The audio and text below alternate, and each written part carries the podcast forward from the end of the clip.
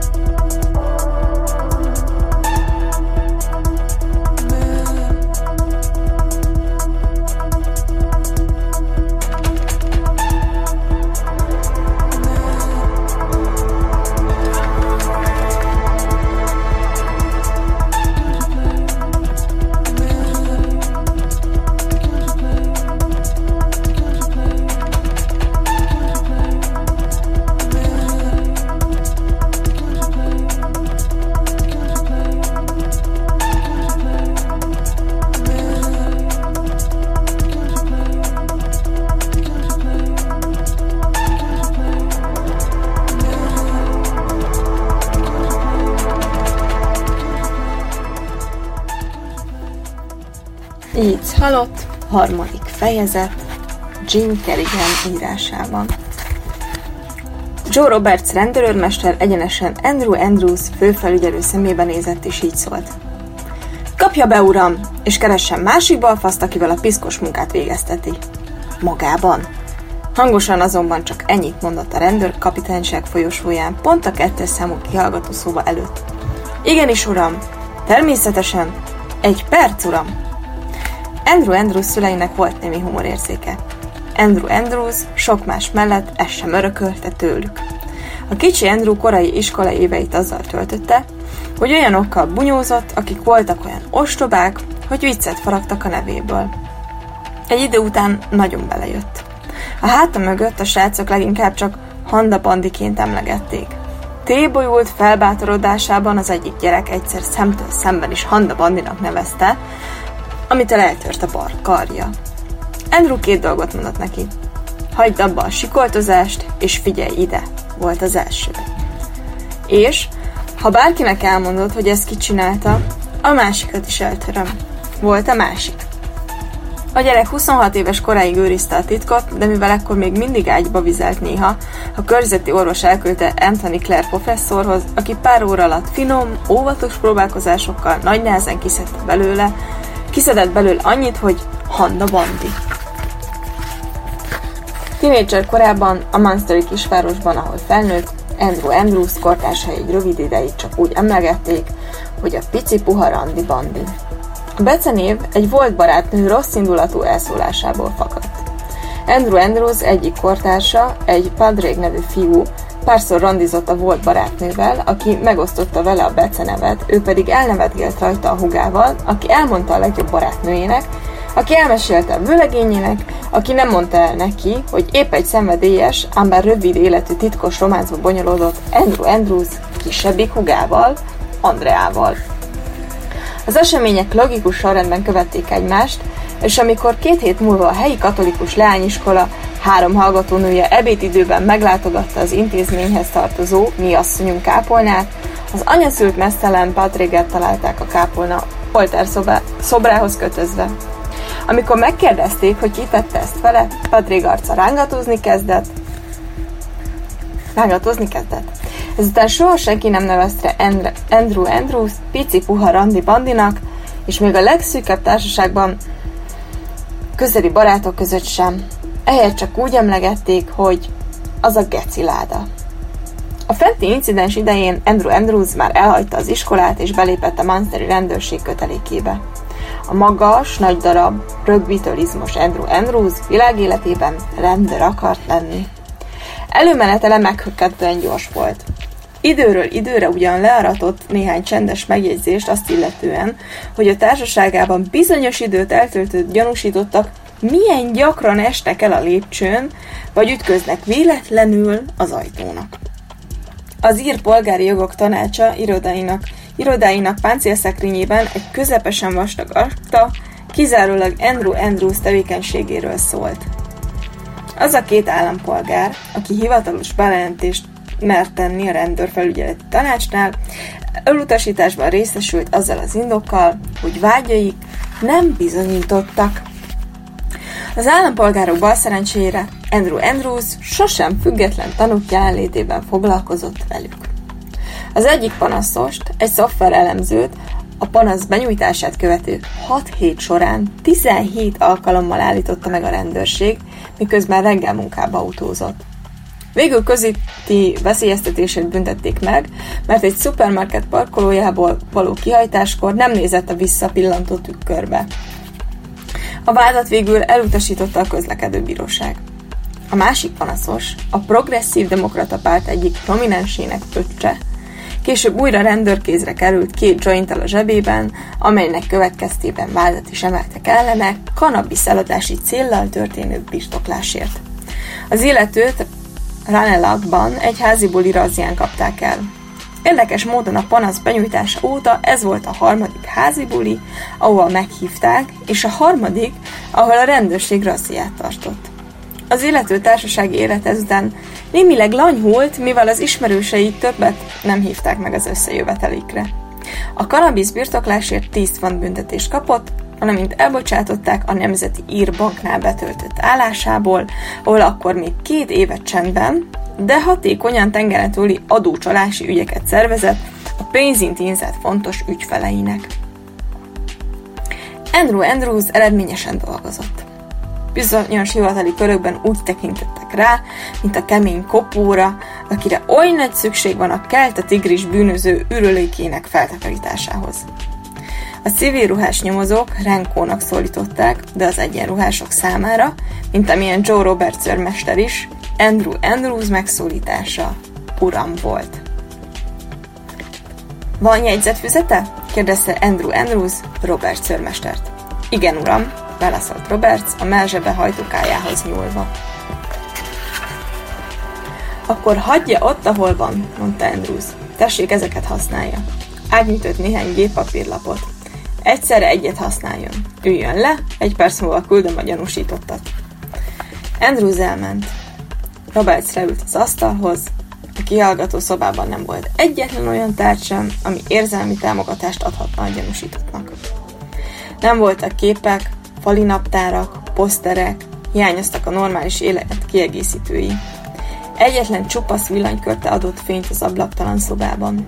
A falakat semleges színre festették. Az orvosok ilyen falak között szokták mondani a gyászoló hozzátartozóknak, hogy ők mindent megtettek. Robert az egyik papírlap tetejére írta a dátumot, és megnézte az óráját. 18.25. Majdnem 72 órája már, hogy Nestor felvette a nyolcipőt. Társa a másodállású biztonsági munkában egészen addig úgy tűnt, jól tartja magát, amíg Mrs. Bloom csendesen meg nem kérdezte, Szóval melyikük húzta meg a ravaszt? Roberts hallgatott. Nestor így szólt. Á, nézze! Roberts egy pillanatra megijedt, hogy Nestor újra előadja a szívram elméletét, de Mrs. Bloom megelőzte. Nagyon halkan csak ennyit mondott. Menjenek most. Mindketten legyenek szívesek. Nestor megfordult, és reszkető inakkal kirohant. Kistártatva a halból valami hüppögésszerű hang szűrődött be. Robert így szólt. Véletlen volt, nem akarta lelőni az öreg nyomorultat. Magát is megállta, mi mindent bevett csupán, mert sajnálja egy ismerősét. Nem ez az első eset, hogy valaki hibázik, mondta Mrs. Bloom szúró szemmel fixírozva a padlót. Rutinszerű takarító eljárás következik, hogy biztosan ne kerülhessünk összefüggésbe a sajnálatos eseménnyel. Ha mindenki tartja a száját, nem látok okot pánikra. Köszönöm, mondta Roberts, és azonnal rossz előérzetet támadt. Kérem a fegyvert. Be akartam dobni a folyóba. Alaposabb munkát fognak vele végezni. Roberts visszafolytotta a választ, elővette a fegyvert, és átadta. Megbízhatunk Nestorban? kérdezte Mrs. Bloom. Nestor tudja, hogy nem azt akarom mondani, hogy eddig mindig szólt Roberts Willem gyorsan elvetve néhány lehetséges választ. Engem még soha nem hagyott cserben, mondta végül ügyetlenül, éneklő hangon. Értem, mondta Mrs. Bloom. Ó, igen. Mi volt az? Tudom, hogy semmi közöm hozzá, de mit kerestünk az öreg csövesnél? Azt javaslom, hogy érje utol a kollégáját, és tudatosítsa benne, mennyire fontos, hogy hallgasson, és ne akarjon olyasmit tudni, amihez semmi köze. Értem, szólt Roberts, értem. Megpróbált kigondolni valami meggyőzőbbet. Értem, mondta újra. Akkor majd hív? Mrs. Bloom az Irish Times félig megfejtett keresztrejtvényéért nyúlt. Informálni fogom, ha újra szükség lesz a szolgálataira, more, more, more.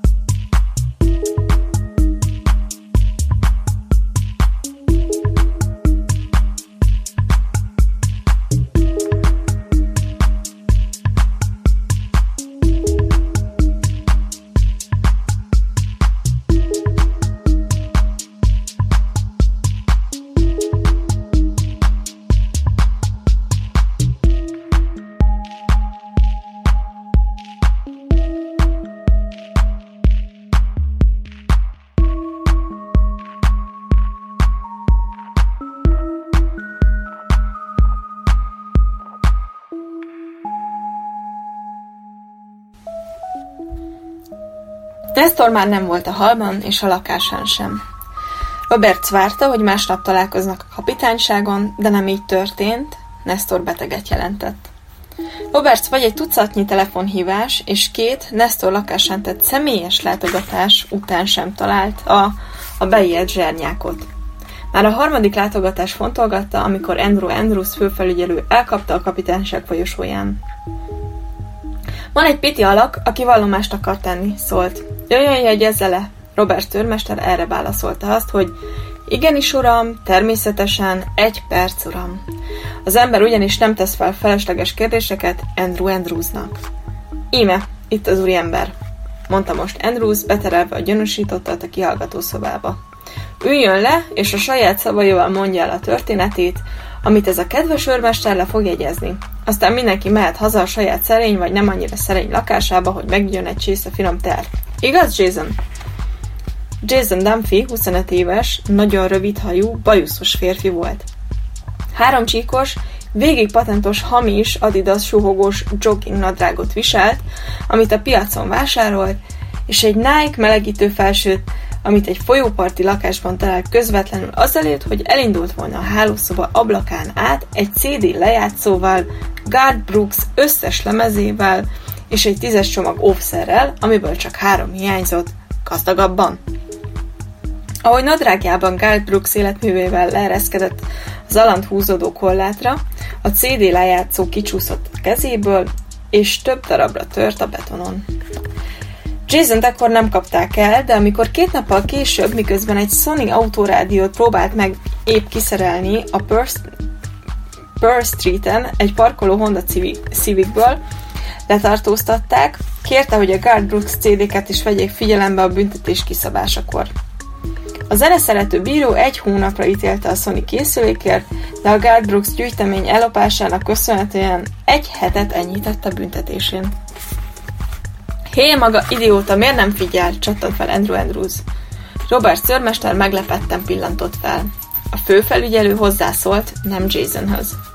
Mondtam, hogy egyszerre egyet. Andrews Roberts elé nyúlt, és elrántotta a papírlapokat. Megnézte a felső papírlap tetejére írott dátumot és időt, majd félbehajtotta a lapokat, és félretolta őket. A lábánál álló aktatáskából elővett még néhány lapot, és gondosan elhelyezte őket az asztallapon. Egyszerre egy lapra írjon, ne legyen alatta semmi. Ha megtelt, tegye félre, és kezdjen egy új lapot.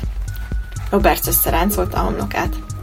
Egy pillanatig nem értette, hogy Andrews miért őrözik, de aztán hirtelen rájött. Az eszlek, vagyis az elektronikus letapogató készülék miatt kell ez. Az eszlek nevű technikai újítás felfed minden lenyomatot a papíron. A 80-as évek óta nehezíti a kihallgatásokat. Tudja, őrmester, a papír egy csodálatos anyag. Minden papírlapnak külön története van. Majdnem olyan érzékeny anyag, mint az emberi bőr. Tudta? Roberts egy darab papírlapot helyezett maga elé. Leírta a dátumot, az időpontot, majd a gyanúsítottnak szóló szokásos figyelmeztetés, hogy nem köteles válaszolni a kérdésekre. A figyelmeztetés szóbeli elmondása hivatalosan kötelező lett volna, a valóságban azonban mindenki maga döntött el, hogy mondja-e, vagy sem. Andrews például általában úgy tálalta, úgy találta, hogy ez a pár mondat könnyen megtöri a gyanúsítottak gondolatmenetének szép ívét. Viszont az az írott vallomás, amelyben írásban nem szerepelt ez a mondat, a bíróság előtt semmit sem ért. A neve Jason Dunphy, a Trainer Street mögötti lakásokból. Elfelejtettem, mi a nevük, szólt Andrews. Szent Antal lakótelep, mondta Roberts magának. Az elveszett tárgyak védő lakásai.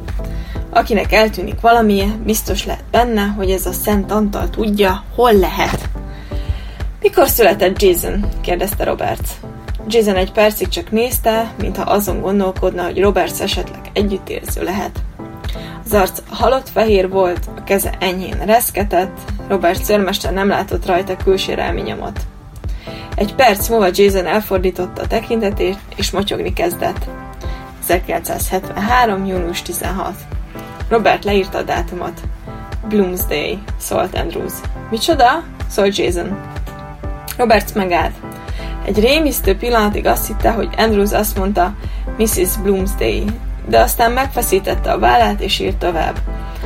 Mond Jason, szólt Andrews, mikor határoztad el, hogy betörsz oda? Jason megrázta a fejét. Egyszer csak eszedbe jutott? Csak autózgattál, házat találsz egy jó célpontot, és akkor meglátod ezt a helyet? Jason vállat vont, és féloldalasan biccentett. Robert jól tudta, mi a dolga, ezt írta legondosan. A betörés napján autóval kerestem a következő betörésem lehetséges helyszínét, amikor rátaláltam erre a helyre. Mire számítottál? Mit találsz, Jason? kérdezte Andrew Andrews. Nem tudom, válaszolta Jason. Pénzt, gondolom, amit a gonosz csábításának neveznek. Jason újra megrántotta a vállát. Pénzt, ja, pénzt. Elsősorban pénzt akartam lopni. Mens rea, helyes Jason. Betörted az ajtót, igaz? Jason bólintott.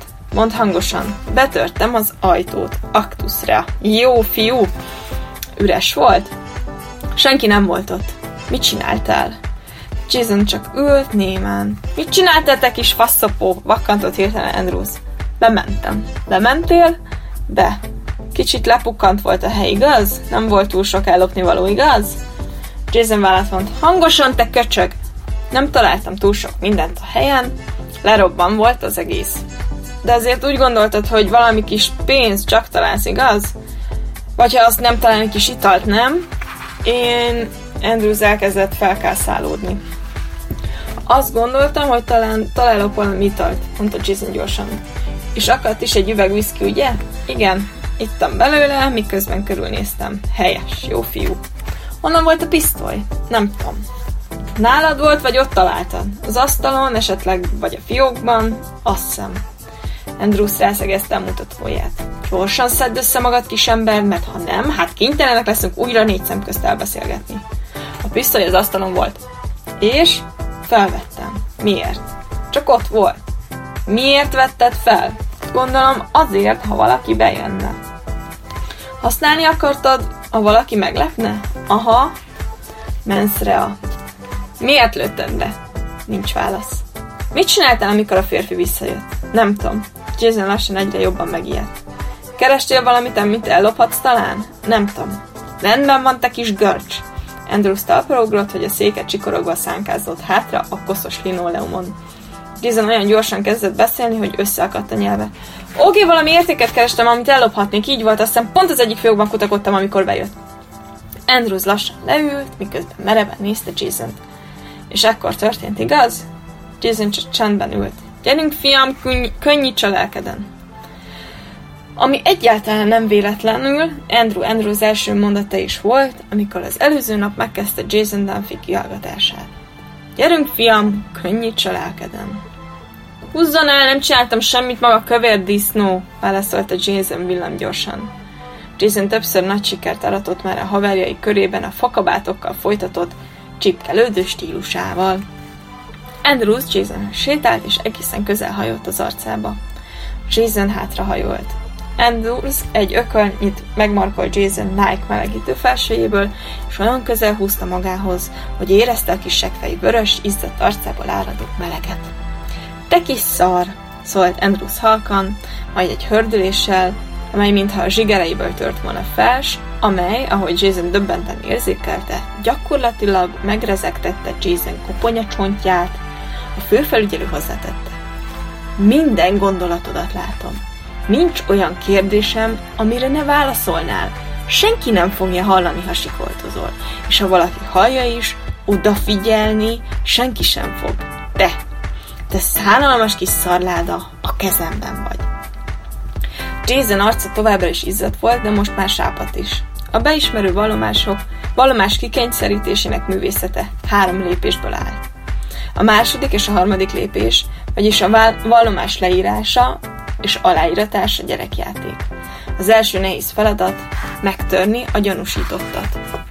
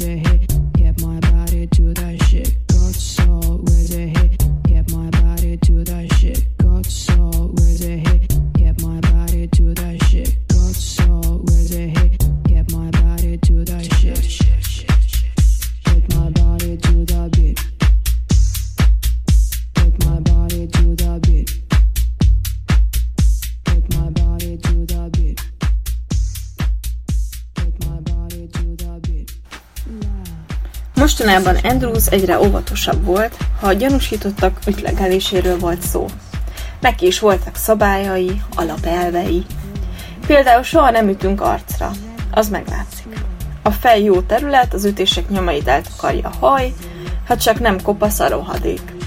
A sírcsont is jó terület, és a verse is. Két nyitott tenyérrel hátulról egyszerre jó erősen fülön csapni az illetőt, meglehetősen megrázó hatású, a nyomait pedig könnyedén be lehet állítani, önkezűség eredményeként. Azért persze nem árt az óvatosság. Az ember soha nem tudhatja, hogy kilép be az ajtón, pont amikor az ökle épp belecsattan egy vesébe. Persze a kapitányság legtöbb dolgozója ilyenkor megbízható módon hirtelen, igen élénken és elmélyülten kezd el érdeklődni valami más iránt, de azért, mint mindenhol a rendőrség kötelékében is vannak árulók, akik kiskorukban túl sokszor nézték meg az Al a szerpikót. Na meg az agyukra ment a sok liberális szemét, amivel mostanában tele van minden újság. Persze egy csendes beszélgetés ezeket a kislányokat is jó útra tereli, de mindig van egy-egy nyikhaj, aki az igazság bajnokának képzeli magát. Minden esetre, ahogy teltek az évek, és Andrew Andrews egyre több tapasztalatot gyűjtött, rájött, hogy az ütlegelés nélkül is eredményes lehet a kihallgatás. Egyértelmű tény, hogyha egy nagy darab, keménykötésű férfi közelről fenyegetően valaki arcába pörög, akkor az illető szervezetében olyan adrenalin túltermelés következik be, hogy a teste az akarata ellenére is cserben hagyja. Az arca elsápad, a vérnyomása megemelkedik, a gyomorsabb mennyisége hirtelen megsokszorozódik. Az ember 3-4 perc után szerzi csak vissza az uralmat önmaga fölött. Ha csak a nagy, keménykötési férfi nem hörög még egyszer az arcába, mert ebben az esetben a fizikai reakciók hatványozódnak. A szenvedő alany valószínűleg megállíthatatlan reszketésbe kezd. Ha a fenyegető férfi vagy 5 percen át folyamatosan hörög valakire, akkor ez az illető kellemetlen 5 percet fog átélni.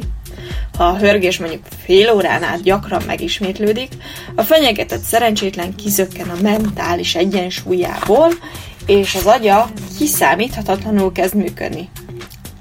Nézd a szemembe, ha hozzád beszélek, te szánalmas szarcsimbók. Tudom, hogy te voltál? És ahányszor megrázod a fejed, látod már megint Jason mondom, hogy ne rázd a fejedet, te fos! Megsérted az intelligenciámat, és én nem tűrök el több sértést tőled, értető? Bólincs! Helyes. Ezentúl, ha kérdezek, te bólintasz, érted?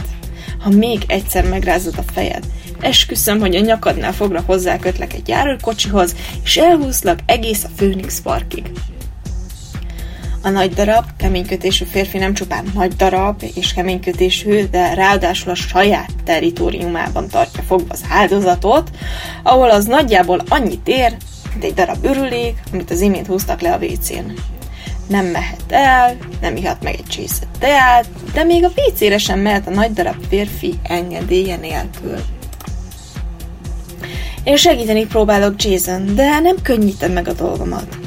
Most nem arról van szó, hogy valaki kimarkolt egy marék pénzt a sarki spárkasszájából. Itt most egy betörésről van szó, fegyverről és gyilkosságról. És ez, attól függően, hogy én, hogy viszonyolok hozzá, lehet előre megfontolt gyilkosság, de lehet egyszerű emberölés is. A különbség pedig az, hogy az egyiknél két év üdülés után mehetsz utadra Montjoyból, a másiknál meg 15 év alatt lassan megbalandul sportlában. Szóval segíthetnél egy kicsit nekem, Jason?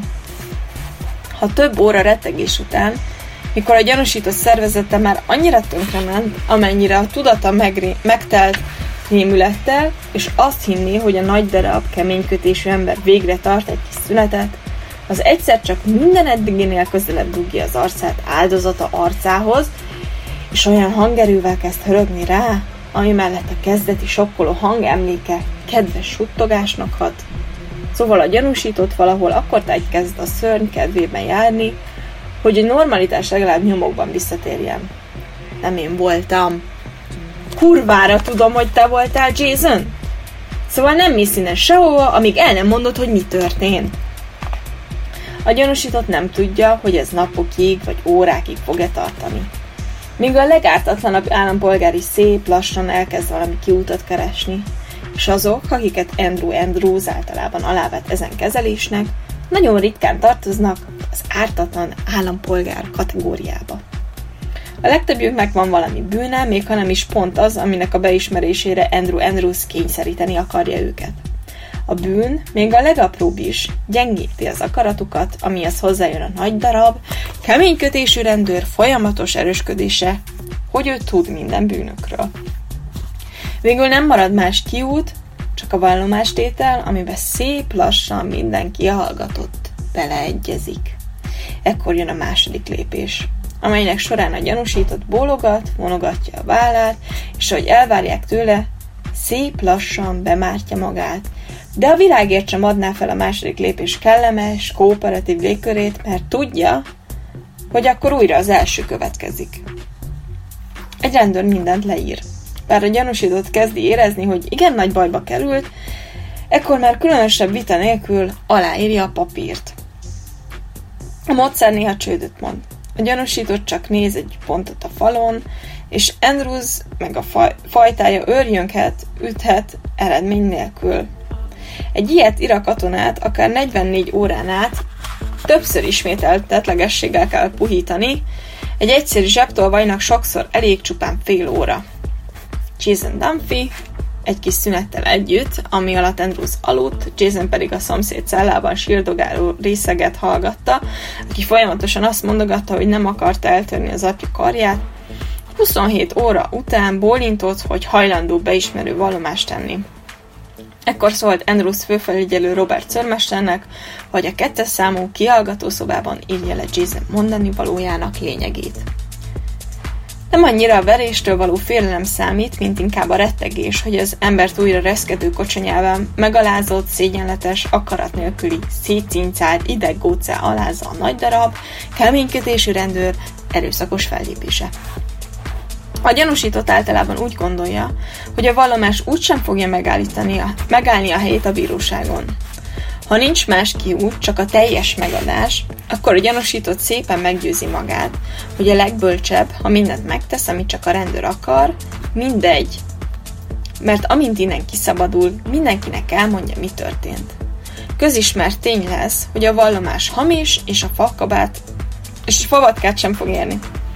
A gyanúsított általában csak arról feledkezik meg, hogy senki sem hiszi el, hogy egy ártatlan ember aláír egy ránézva terhelő vallomást. Ugyanis ehhez el kéne hinniük, hogy egy magasrangú rendőrtiszt olyan dolgokat művel emberekkel, amiket egy civilizált társadalom nem engedhet meg. Ezt elhinni pedig nem könnyű. Legtöbbször a gyanúsított amúgy is bűnös. Sokak számára az ellenállás csupán jelképes, náluk az alkalmankénti börtöntartózkodás benne van a munkaköri leírásban. Sokan ártatlanok abban, amit épp rájuk kennek, de egy héttel korábban elkövettek valami hasonlót, így végül is egyenlő a számla. Viszont ha valami komoly dologról, mondjuk gyilkosságról van szó, ami egy másik ligába emeli a piti bűnözőt, akkor fejtenek ki a Jason félék nagyobb ellenállást. De Jason most már célegyenesben van. A második lépésben éppen magára vállal valamit. Rábólint mindenre, amit a Geci mond, túl lesz rajta, és majd a bíróságon próbál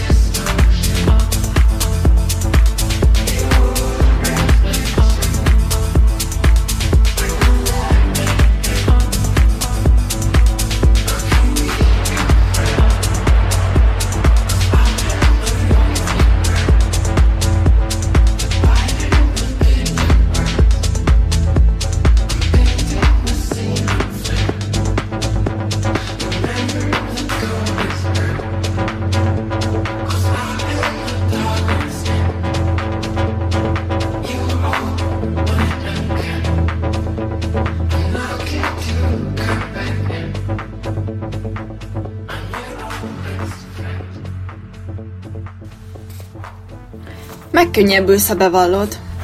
Jason felsóhajtott. Rendben. A kezemben volt a fegyver, amikor belépett. Igen. Meglepődtél, mi? Megijedtem. De nem akartad meghúzni a ravaszt. Szinte magától sült el.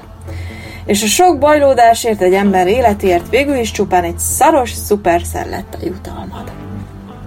A toll megránult Roberts kezében, és egy kis helyen beszakította a papírt. Minden rendben, őrmester? kérdezte Andrews. Elnézést, uram. Nem csodálom, hogy felháborodik őrmester. Szörnyű, hogy milyen világban élünk. Az Evening Herald címlapon fogja hozni. Hősugárzóért gyilkolt a Dublini Schwanz. Maga nem dolgozott a Reynolds ügyön, igaz, őrmester? Robert fejében, mintha dörgött volna az ég. Ö, nem uram, csak annyit tudok, amit az újságban olvastam, meg a kapitányságon beszélnek, egy... Ö, a lakókocsiban lőtték le, igaz?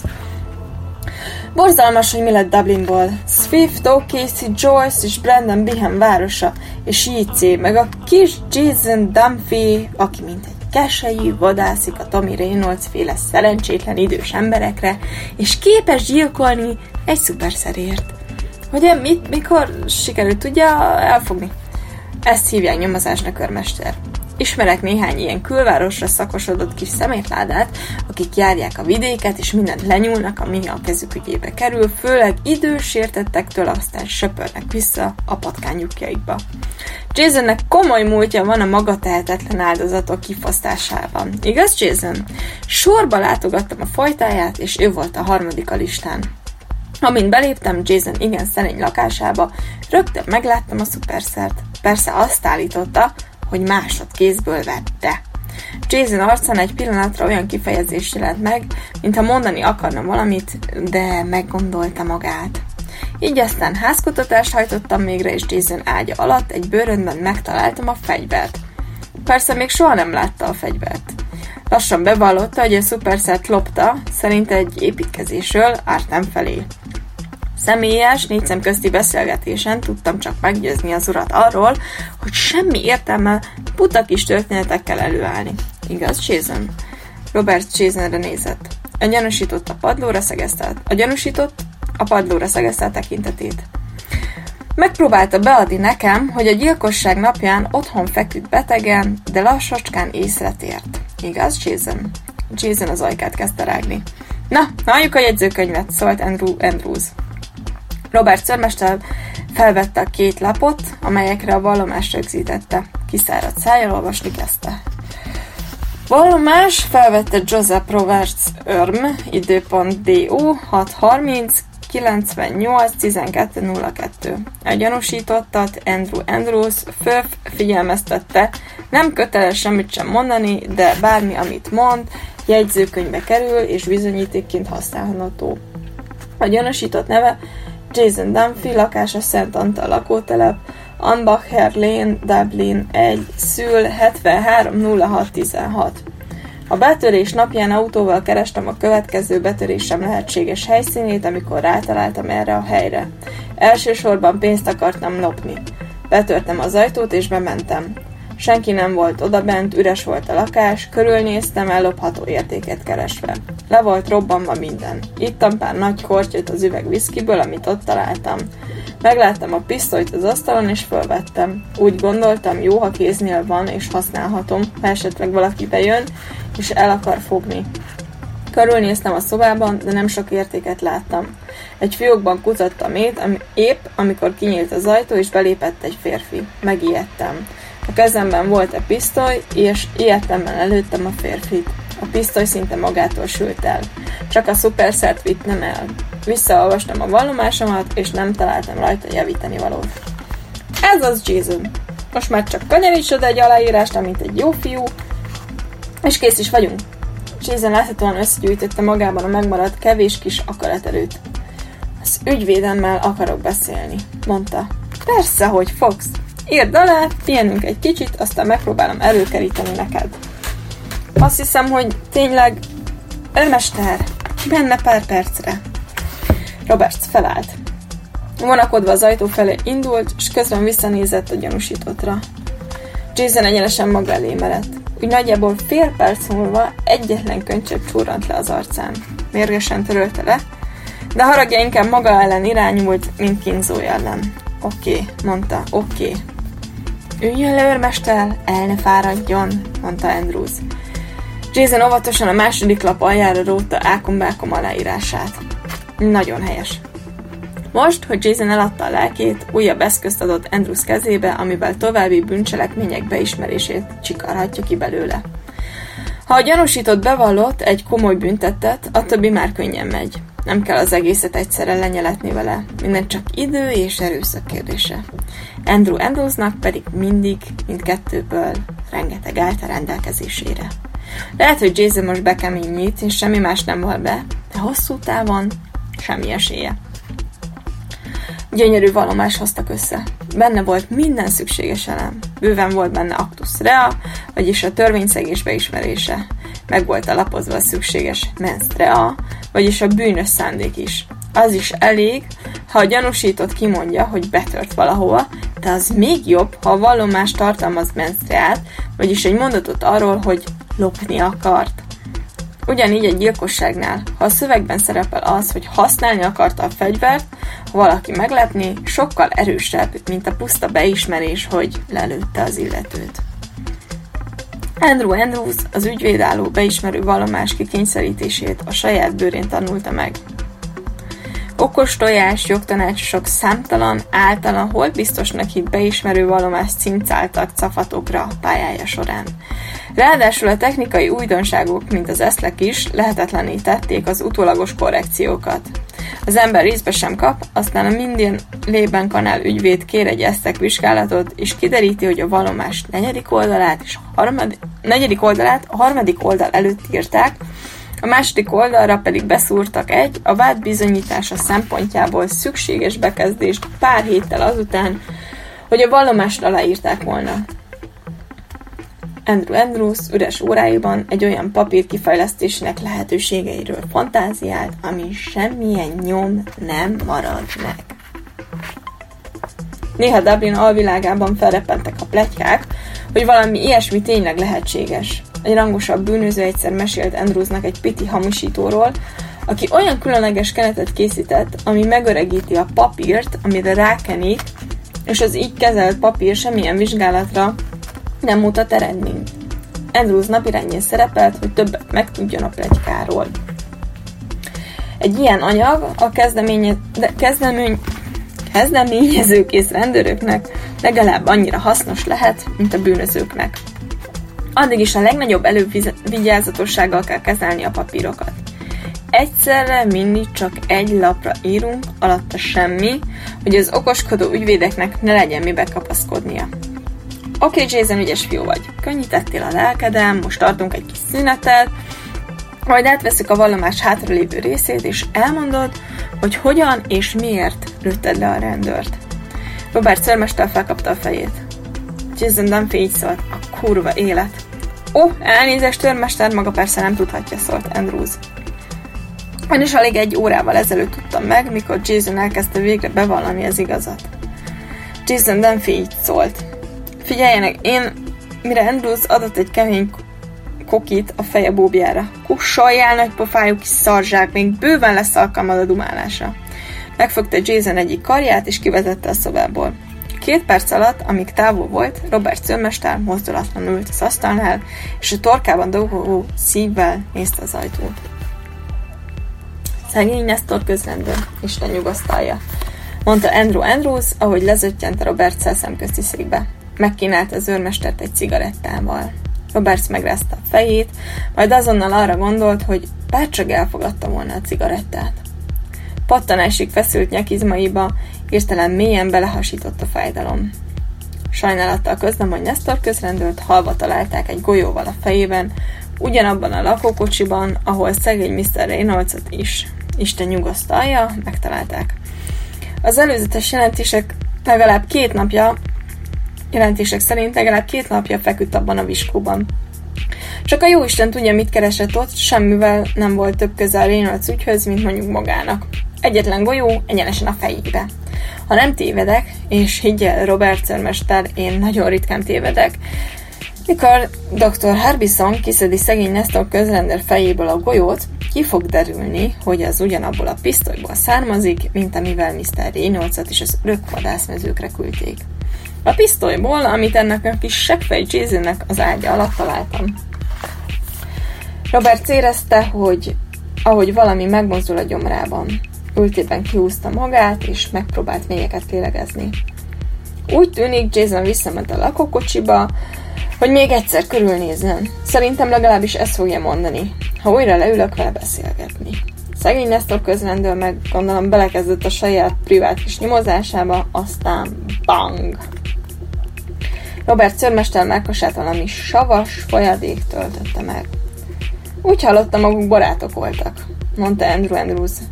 Búzi volt az Isten adta, de halottakról jót vagy semmit, főleg ha ilyen brutálisan érnek véget. Erre csak egy szó van. Tragédia. Andrews felsóhajtott és Robert nézett. Ha jól tudom, magát soha nem hagyta cserben. Robert hirtelen a szájára szorított kézzel felpattant, és tántorogva az ajtó felé indult. Borzalmas veszteség a rendőrségnek, mondta Andrew Andrews, és felettébb bajszerencsés esemény. Ó, igen,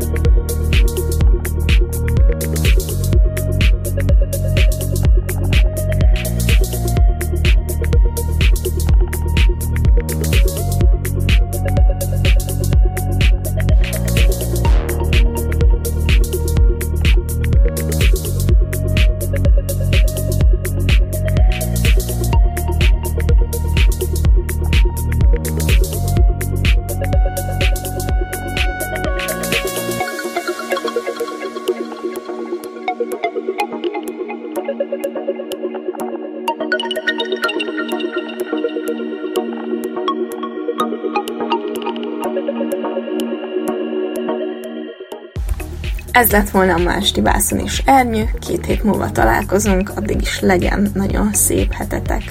Sziasztok!